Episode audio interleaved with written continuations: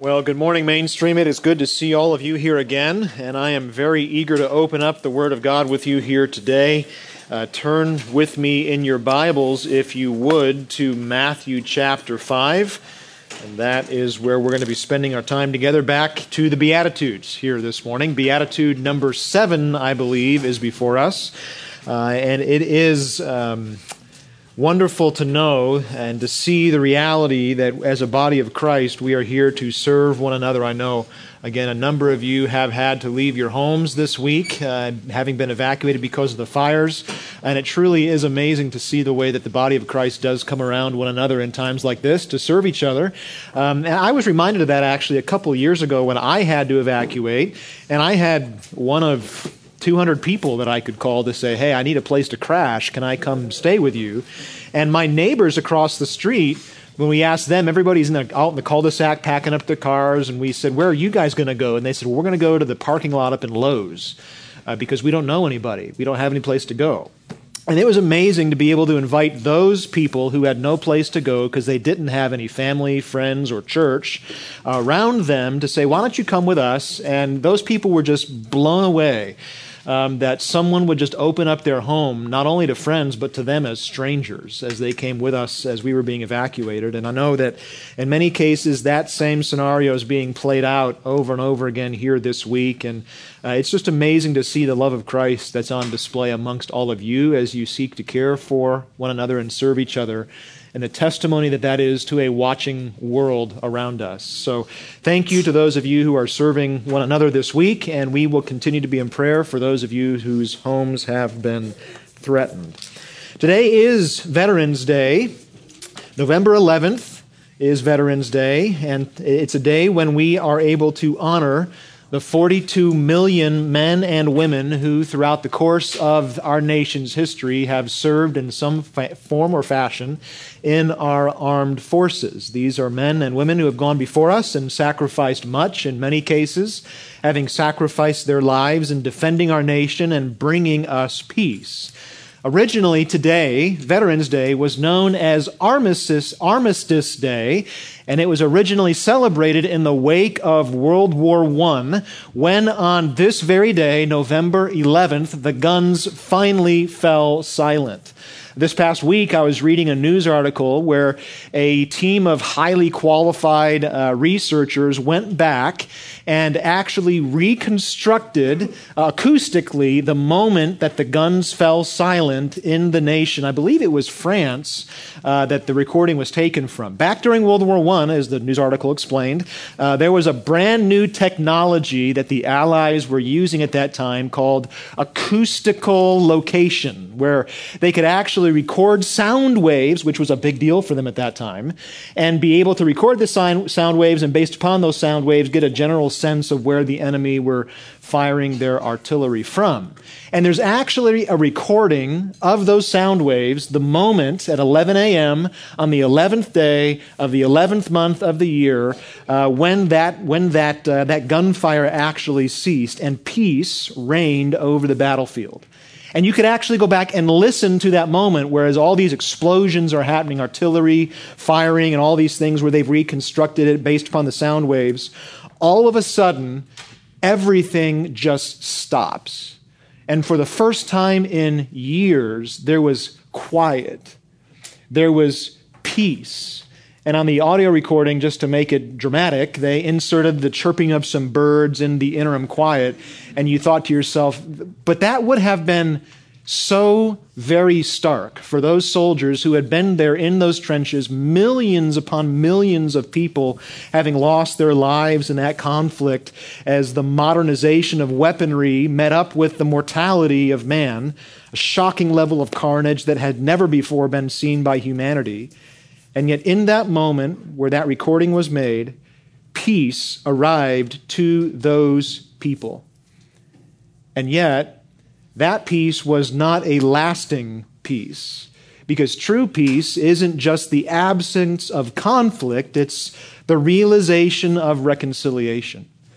And in our world today, the world that we live in, we tend to look at the concept of peace and we just want the guns to fall silent and to stop firing. And yet, being biblically defined, that is not the definition of what peace actually is. Peace is not the moment that the guns stop firing. Peace is the moment when reconciliation actually take, pl- takes place. And I think we're all well aware that we live in a world where peace isn't actually fully possible either spiritually or physically.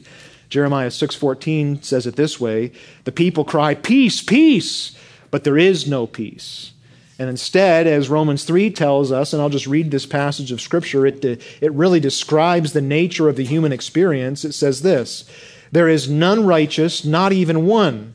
There is none who understands. There is none who seeks for God. All have turned aside, and together they have become useless. There is none who does good. There is not even one. Their throat is an open grave, and with their tongues they keep deceiving. The poison of asps is under their lips whose mouth is full of cursing and bitterness. Their feet are swift to shed blood. Destruction and misery are in their paths, and the path of peace they have not known. There is no fear of God before their eyes. That's a biblical understanding of the world as it stands around us. It's a world that is absolutely and utterly without peace. And yet, it's into that fallen, torn up world that Jesus tells us here in Matthew 5 9, he is going to parachute his disciples. And like tr- paratroopers on D Day, he, he sends them down back behind enemy lines. And essentially, what we see happening here in these final three Beatitudes, we've been looking through the Beatitudes together, and now we get down here to the final three. What we see here is that these Beatitudes are all about a faith that has gone public, a faith that is taken from uh, the internal faith of what's happening inside your spirit, inside your heart, with your relationship to God, and it's, it's faith that's now lived out in the public arena. And the very first statement that's given to us here is found in verse 9, where Jesus says this Blessed are the peacemakers, for they shall be called the sons of God. Now, we have to back up just a little bit here before we jump into that statement and really unpack everything that it means and just set the context a little bit. You see, we understand very clearly that we've all been given a new identity in Christ that results in certain kinds of specific behavior. And I think the first six Beatitudes, just to set the context and review, the first six Beatitudes have made this point very, very clearly for us, have they not? Right? We've gone back and we've looked at all of these things. The reality of your relationship to God is seen in the first three Beatitudes, where we're told that to have a relationship with God, you must be poor in spirit and recognize that you are nothing before Him. You must mourn over your sinfulness, and you must then live in light of who you know Him to be and who you now know yourself to be with a spirit of meekness. That's why he said, Blessed are the poor in spirit, blessed are those who mourn, blessed are those who are meek.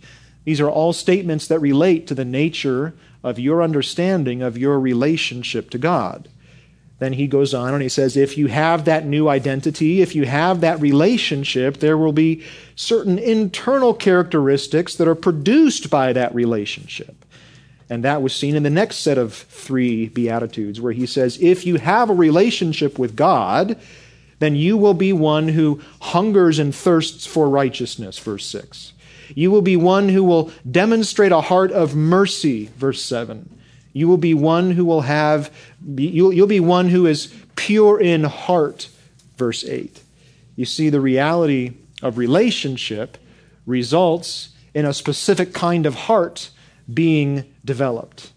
And yet, once that heart has been developed and it begins to live itself out, the faith that so far in this passage is very internal all of a sudden becomes very external in the nature of your behavior to the world around you who is watching. So, the question that's asked in these last three Beatitudes is very simple What happens when you take your ID card of being a disciple of Jesus Christ out into the world.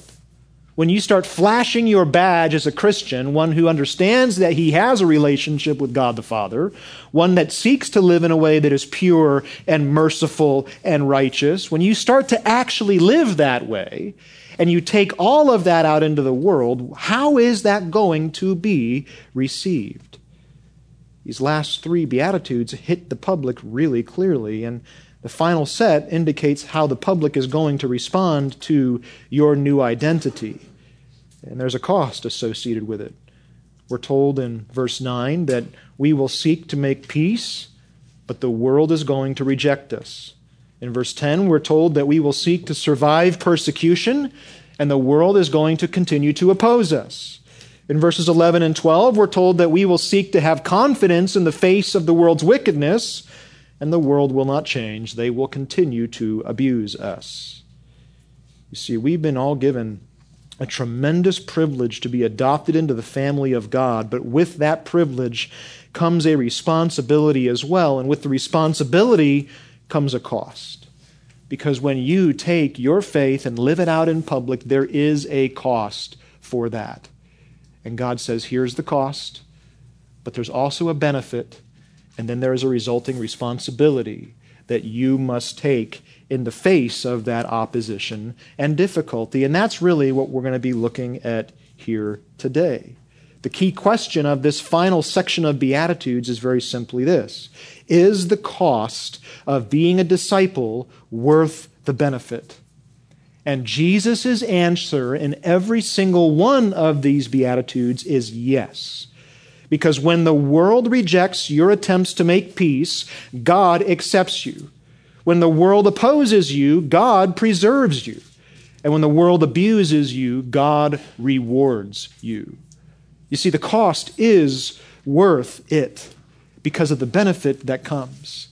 And it's then left to us to fulfill our responsibility despite the opposition that we will face. So let's just take each one of these things at a time.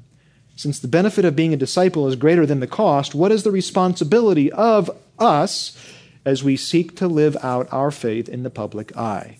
Well, first, we're told here, and we're just going to get to this one, I think, here today, in verse 9, that we are responsible to be peacemakers to be those who produce peace, to be those who bring about a message of peace. And we're going to look here at three aspects of peacemaking that we must understand. The first aspect that we see here in verse 9 is very simple, and it's this peacemaking assumes the rejection of the world, right? Now, the verse doesn't specifically say that you will be rejected by the world, but the very statement that we need to go out into the world and be peacemakers assumes what? Obviously that there will be rejection. There will be conflict. Otherwise, if there was no conflict, there would be no need for peacemaking. That's a rather obvious reality that lurks, lurks behind this verse and must be comprehended in order to rightly understand it. And the content of the next two Beatitudes that talk about the world's persecution, the world's reviling, confirm that this rejection is very real. You see, the idea of peacemaking, it assumes conflict, it assumes rejection. The, the, command to be a peacemaker presupposes the presence of a conflict. Peacemakers don't get deployed to a region that doesn't have any conflict, right? And Jesus is saying, You are to be a peacemaker, thereby presupposing that there will be a certain rejection. Now, this word peacemaker here, this is the only place in the New Testament that this word is used. It's not a word that means to keep the peace, it's a word that means to make the peace. And there's a difference. Right? There's a big difference. There's a difference between a UN peacekeeper who walks around making suggestions to play nice and a peacemaker, a diplomat who goes in and actually seeks to forge peace. One is much, much harder than the other. It requires the overcoming of evil with that which is good in order to make and forge peace. And we're told here that we are to be people who are peacemakers, those who deliver the idea and the presence, a state of peace. That is who we are to be. We're to be literally those who work for peace. If you break that word down in the original language, it's, it's those who work for peace. It implies a forceful rejection that requires peace to be made. And, and right away, we begin to understand here in this concept that this is not going to be easy. Because when the world turns on you and hates you for who you are, We're told here that we are responsible to turn towards them with arms fully extended for the purpose of producing peace with them. We ask ourselves the question why is this necessary? Why do they not like us so deeply? Well, it's important to remember that the source of their conflict with you isn't because of you. It might feel personal, and it might even be directed at you personally, but fundamentally, you are not the problem. The reason for their conflict with you is aimed ultimately at God, and since you are His representative upon this earth, then it becomes aimed at you. But in reality, they're shooting at Him. And this is the heart of Jesus' warning here. He's saying, once they find out who you are as someone who mourns your sin, someone who is poor in spirit, someone who prioritizes a lifestyle of righteousness, mercy, and purity, once they figure out all that and you take that faith public, they are going to reject you.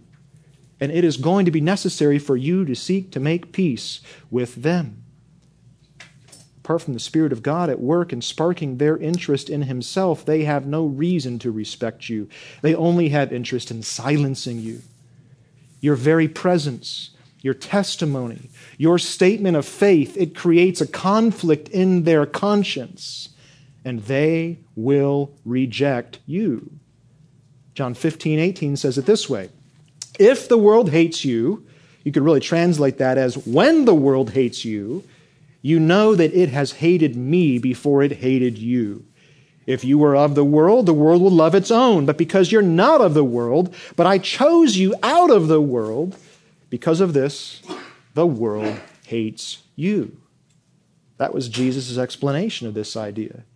And as we're told here in this text, Jesus explains to us that the true disciple is to be one who acknowledges the rejection of the world but then turns around and counterintuitively seeks to make peace by delivering a message of gospel reconciliation, knowing full well that the result will most likely be their continued rejection. This is not an easy statement to grapple with and to fully understand. And that was really driven home for me yesterday as I was sitting in my kitchen thinking through this message here today. Out of the blue, I hadn't talked to my daughter about what I was preaching about at all.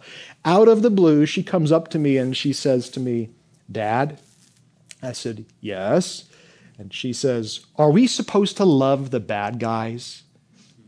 And I thought to myself, well, what, what do you mean by that? I, I said, we're, we're to love all men. Jesus says, even love our enemies. And she says, Well, you keep a bat under your bed. if the bad guys come into the house, are you going to love them or are you going to hit them with the bat? And I thought to myself, I don't even know how to answer this right now. I said, Well, honey, look, there are bad people in the world, and we're responsible to love all people and seek to. And I'm thinking through my sermons all up in my head seek to make peace with them, but if someone comes in here, I'm not going to let them hurt you. And she said, Okay, good, so you'll hold them and I'll hit them. Talk about the horns of a dilemma. But that is, that is the conflict that is resident for the believer, right?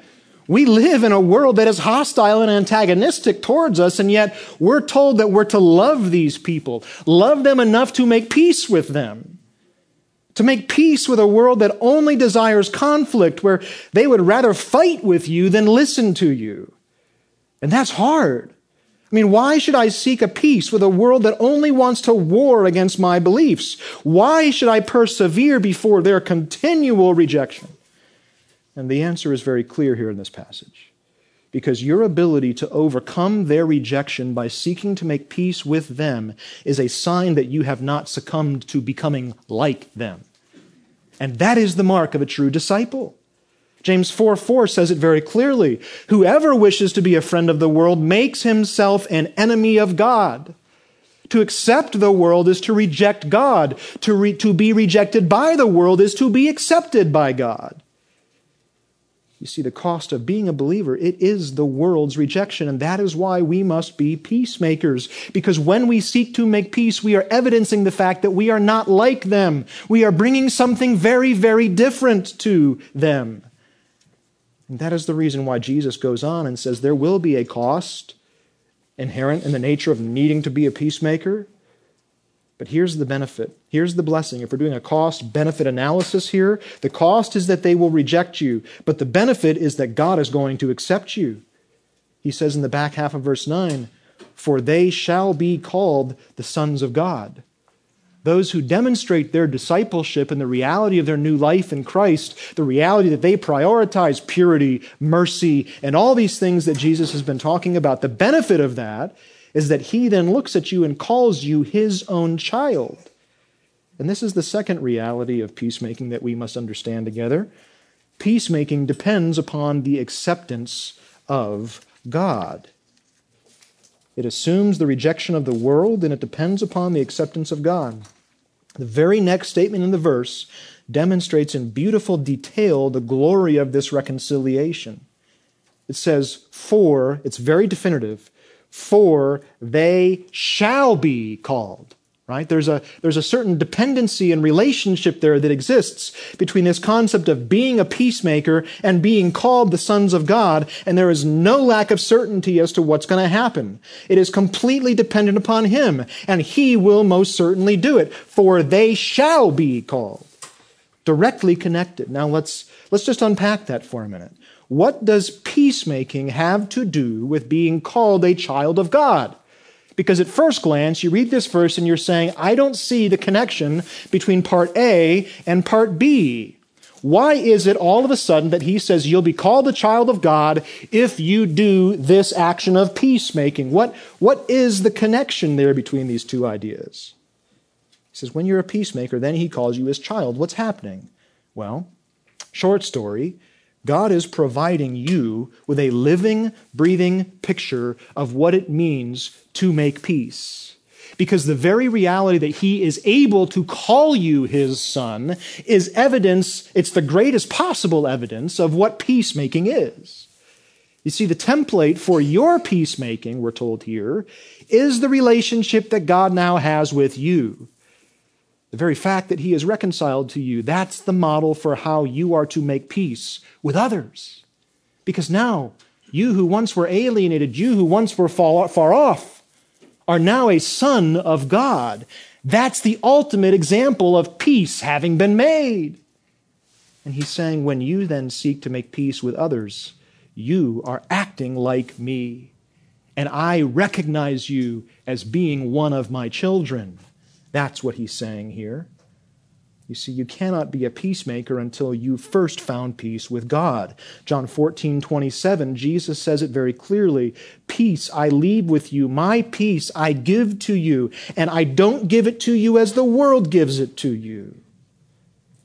You see, if there's a cost in being rejected by the world and us needing to make peace with them, here is the benefit when you exert yourself to make peace with those who are around you, you are following the model that God enacted by acting in a way that is commensurate with the nature of your Father. And the result is that your Father now acknowledges you as being one of His children. The benefit of discipleship is that despite the world's gift of rejection, God looks upon you as His child because you've undertaken the same kind of work that He undertakes. And his response is to call you one of his own. It's to essentially acknowledge that you, in your peacemaking, bear a family resemblance to him and his peacemaking. The imagery that's going on here in this text is essentially like a, like a proud father who looks upon a son who has done an extraordinary thing and says, That's my boy. That's what's happening here. Now, all of us who have kids, and I know there may be some of us here, some of the college folks that don't have kids yet, so you might not be able to relate to this. But don't we all remember the moment when our child had been born and that very first visitor came into the hospital, right? Yeah, I see some nodding heads over there. The college guys saying, Yeah, I remember that. Sorry. I didn't craft the illustration with you guys in mind. But you, you can get the point, okay? Where the child is born into the hospital, and the very first visitor comes, one of what will most likely be many visitors who come and keep you awake till all hours of the night. But that first visitor comes, and maybe it's an hour or two after the baby has been born, and you hold up that child and you say, This is my kid. Let me introduce her to you. And you're prouder than you've been at any moment in your life because this is your child and they share your DNA. And the typical response in the hospital from the visitor is to usually to say something like, Oh, they look just like you. and I always think to myself, No, they don't. They look like Winston Churchill.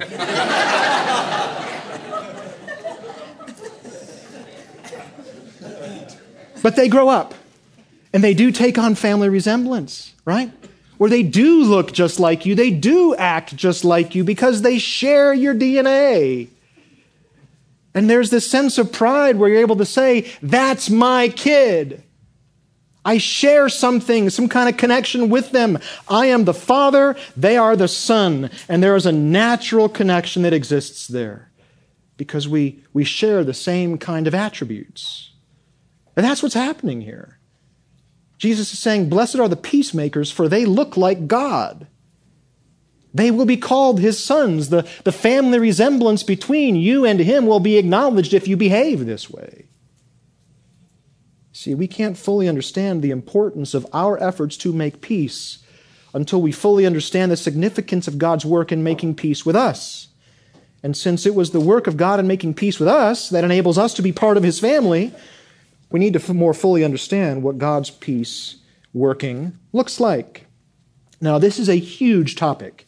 Uh, it's mentioned over 400 times directly in the Bible and many, many, many more times indirectly. So we have to just set some parameters here for ourselves and give a brief sketch biblically of what God's peace making looks like so that we can understand more fully what we're supposed to look like as one of his children. Okay, so, so let's just look at a couple different texts here together, and I'll read some for you. That way you don't have to flip from here to Timbuktu in your Bibles. Okay, uh, but clearly this is an important theme, and it, and it goes way beyond our understanding of peace. You can just write some of these references down. Philippians 4 7 says that the peace of God is capable of guarding both our hearts and minds, and it goes beyond our full understanding. You say, well, why does this idea of peace go beyond our understanding? I can understand a lot of spiritual concepts. Why is this idea of peace bigger than I can fully comprehend? Well, the reason is that peace isn't just the absence of conflict. We go back to our original definition. It's because peace is the presence of righteousness and reconciliation, which are concepts that we can never fully begin to comprehend. You see, having peace with God doesn't just mean that He's no longer at war with us. It means that He now loves and accepts us as His own. 2 Corinthians 5.20 clearly explains it. Therefore, we are ambassadors for Christ as though God were making an appeal through us. And here it is. We beg you on behalf of Christ, be reconciled to God. That's peace. And it's beyond our ability to fully comprehend it. Paul goes on and he explains how that peace was accomplished in 2 Corinthians 5:21. He says, "Here's how God made you acceptable. He made Christ who knew no sin to be sin on our behalf so that we might become the righteousness of God in him." And the result is now not just the absence of conflict, it is the presence of reconciliation with a God who was once far off. And if you go back to the very beginning of time, you see the heart of the curse is that there is no more what? Peace. Sin is the direct enemy of peace. There is, from that time till now, no more peace upon this earth with one another or with God. And, and since the fall, mankind has been at war with God. Every individual born from the womb with a fist raised towards heaven and a heart that screams, I will not bow to you. And that's the glory of Christ, is it not?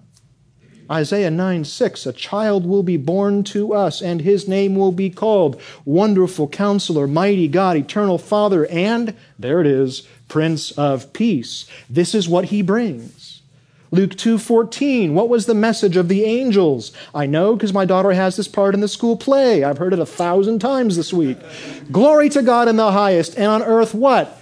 Peace among men with whom he is now pleased. This is not just a Christmas carol, it's a shocking announcement that shatters a world at war with God.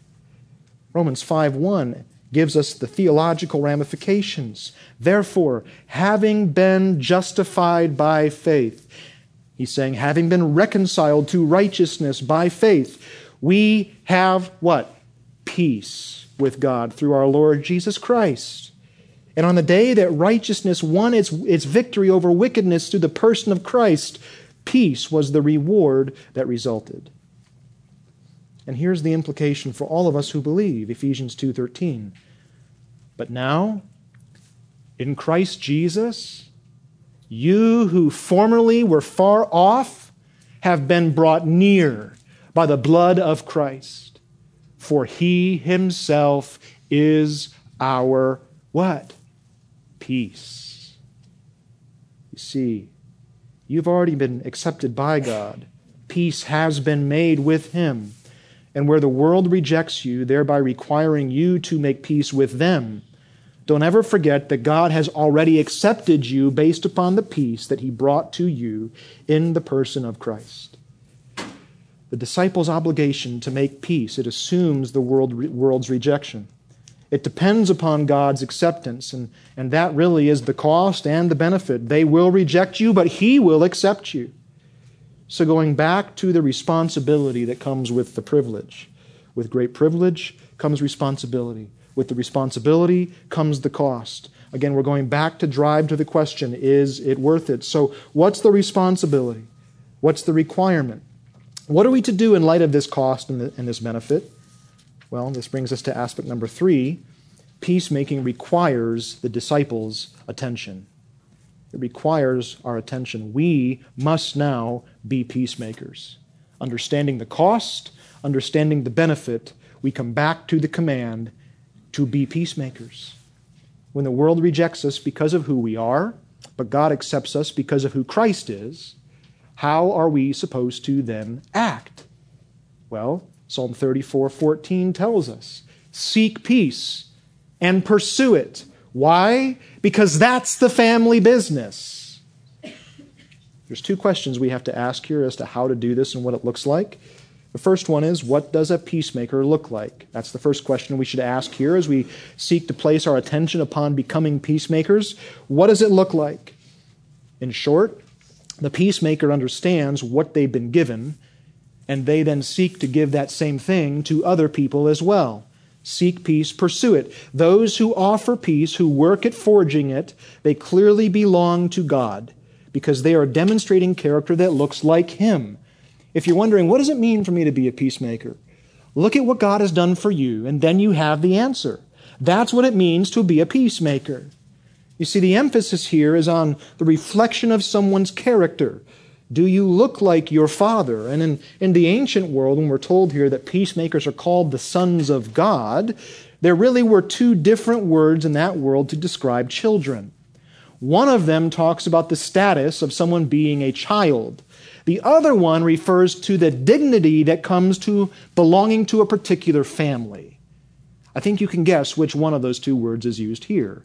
It's not just saying you are a child, it's saying you have a dignified position as being a member of God's family, so reflect the way He looks. There's an acknowledgement that comes when you reflect the character of your Father.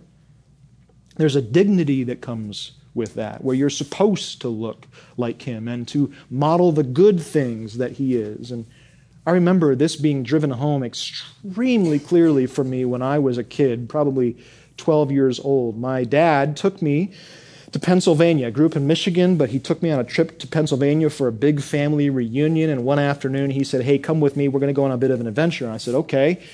And he proceeded to take me to a graveyard, which I thought to myself, This is extraordinarily weird as we're walking through this graveyard. Now, something, a bit of trivia that all of you might not know about me is that I'm actually Richard Gregory Sixth Okay, there are six of us in a line going all the way back to like 1730 or something. It's very weird. It's more weird that I don't have any sons yet. Apparently, the Lord wanted to end this streak. My family is not happy about that. But as we were walking through the graveyard and discovering tombstones that had the name Richard Gregory written on them, it was a very sobering experience for a 12 year old kid. I mean, you're coming like face to face with the reality of mortality that every, every dude who's had your name is in the ground. and we finally got to the tombstone. We saw hit my, my, my father's great great grandfather, my father's great grandfather, and my father's grandfather. And when we got to my father's grandfather, which would be my great grandfather, he stopped. And he said, I need to give you the same speech that my father gave to me here in this very same place. You see, my father, his father, and his father's father have all sought to honor the name of Christ in the way that we lived on this earth. So don't bring dishonor to their names or to Christ's name, because we have sought to make sure that the name Richard Gregory means something for the sake of Christ. Whoa. Right? I mean, that was a serious moment as a kid. I mean, that made a, a serious mark upon me, where I was being told that, look, there is a certain dignity that comes in upholding the testimony of faithful men who have gone before you. So act in a way that is consistent with the character of your father. My father, you see, he wasn't a perfect man. Neither was his father. But our heavenly father is. And we share, we're told here, his DNA. We're supposed to look like him and to uphold to the watching world the dignity of what it means to be not just a particular name, but to bear the name of Christ in the way that we go about making peace with those who are around us who only want to be at war. You see, here's the lesson God's children reflect God's character. And there is a dignity that comes inherently with that. And it is so very important that we understand this. Because the reason that we seek to make peace is so that we can amplify the message of the gospel rather than getting into its way. Because when you begin to repay men evil for evil, you might fit in with them, but you end up masking the glory of the gospel. When you repay evil with peace, you demonstrate a distinct identity that is reflective of your Father who is in heaven. We are to be people of peace, bearing a message of peace from a heart that is at peace. This is what a peacemaker looks like. The second question that we have to practically ask as we seek to fulfill the requirement that Jesus gives us here in this verse is very simple. Okay, I know what it looks like. What does a peacemaker do? Well, you might be shocked by this answer. He makes peace, right? That's what happens. We ask the question okay, well, with who? Well, go back to the verse. What does the verse say? Blessed are the peacemakers. It's a state of being. It's not a particular relationship. It doesn't say, Blessed are you and you make peace with those who are lovely. In fact, Jesus says quite the opposite down at the end of chapter 5. He says in verse 45, well, in verse 44, love your enemies, pray for those who persecute you, and my daughter would add, don't hit them with a bat. But he goes on and he says, If you love those who love you, what, what reward do you have? Do not even the tax collectors do the same? If you greet only your brothers, what more are you doing than other people? Don't even the Gentiles do this? What's he saying there? He's taking the regulator off of the command. He's not saying, be peacemakers with those who are lovely. Be peacemakers with those with whom it's easy to have peace. Be peacemakers with your family, or just your family. What's he saying? By not confining the command to a particular group of people, he's saying, be peacemakers with everyone. That's what he's saying here, and this is what peacemakers do. It's on purpose that he doesn't have a target destination audience here in this verse. We are to be people who make peace with everyone. So, if we really want to go from preaching to meddling, let's actually look at some different groups of people that we can make peace with. And we'll, we'll start close and work our way all the way out to the edges of the spectrum. Okay, let's start with your marriage, right? 1 Peter 3 7. We're told in that passage, men, live with your wives in an understanding way and a couple verses before, we're told in the same way, you wives, be submissive to your husbands. In that kind of a relationship of mutual submission, there, there is no hint whatsoever that warfare, hostility, manipulation, or anger has any place. You see, the Christian home is to be a place where peace reigns, Blessed are the peacemakers, and it starts in the most intimate of our relationships. Spouses have an obligation to work at demonstrating the peace of God towards one another. You expand it out one more circle. You talk about your family. Ephesians 6 1.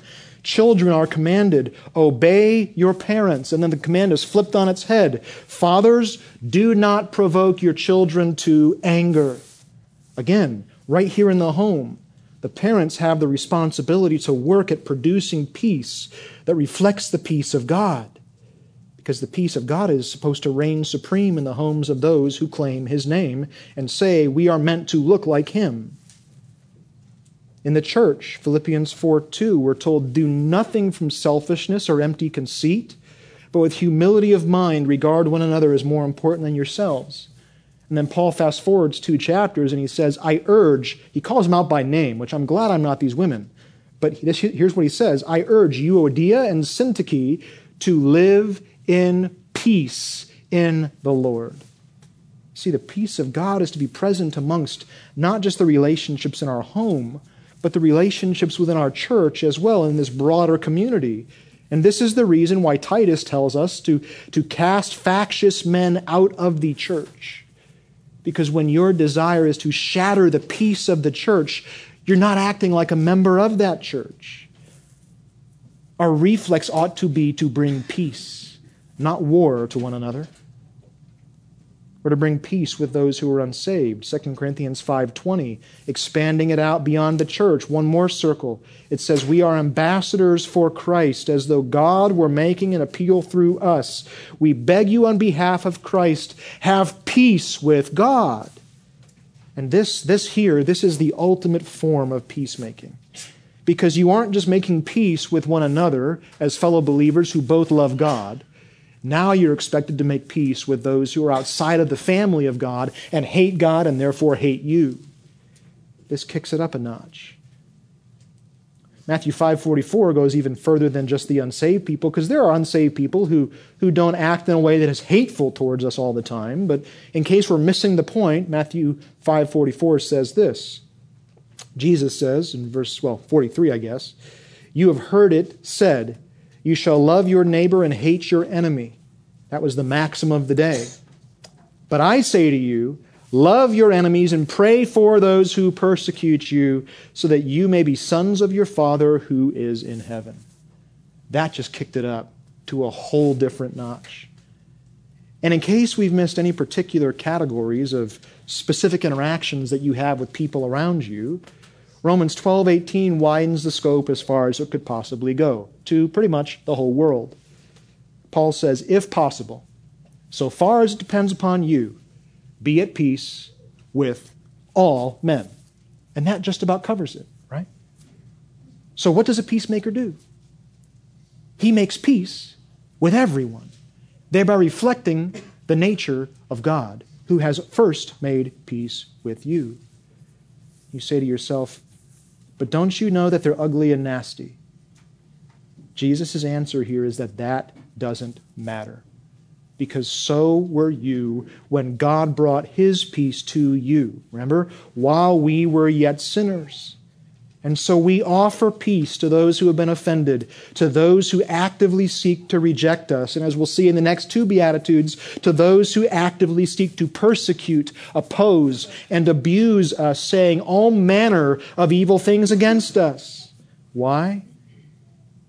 Because the same peace that has already been granted to us is in a way that surpasses all of our understanding. And we want those individuals and everyone around us to experience the same kind of behavior from us. So here's Jesus' bottom line it doesn't matter if the world rejects you, because you know what peace looks like. Because you have an identity as a child of God, you now have the obligation, the requirement, the responsibility to be a peacemaker. The cost of discipleship is the world's rejection. The benefit is God's acceptance. The responsibility that resides in the middle is that you now must be a maker of peace, like your heavenly Father is as well. So, is it worth it to be rejected by the world? To spend your life seeking to make peace, knowing that you'll be met with repeated failure? Peace won't happen here because we live in a fallen world with sinful natures. But it absolutely is necessary. Because where they reject you, God accepts you as one of his own. And because you now look like him, you have an obligation to act like him. And when he looks at you, he no longer sees your unpeaceableness, your ugliness. Rather, he sees the beauty of Christ that made such peace possible in the first place. And now we are able to go and do likewise. Let's close with a word of prayer. Our Father God, we do thank you and praise you for the peace that you have brought to us and made possible, where we were sinners and actively seeking to war against you, raising our fist in your face. You have brought peace to us. And so now may we be people as well who evidence, when we take our faith into public, that same peace that we have received as we seek to make peace with those who are around us that seek to oppose us and the message of truth that you have given to us. May our first and foremost inclination be to demonstrate the glory and grace of Christ to everyone with whom we interact, despite their attitudes towards us. May this be our heart. May it be our testimony. We pray these things in Jesus' name. Amen.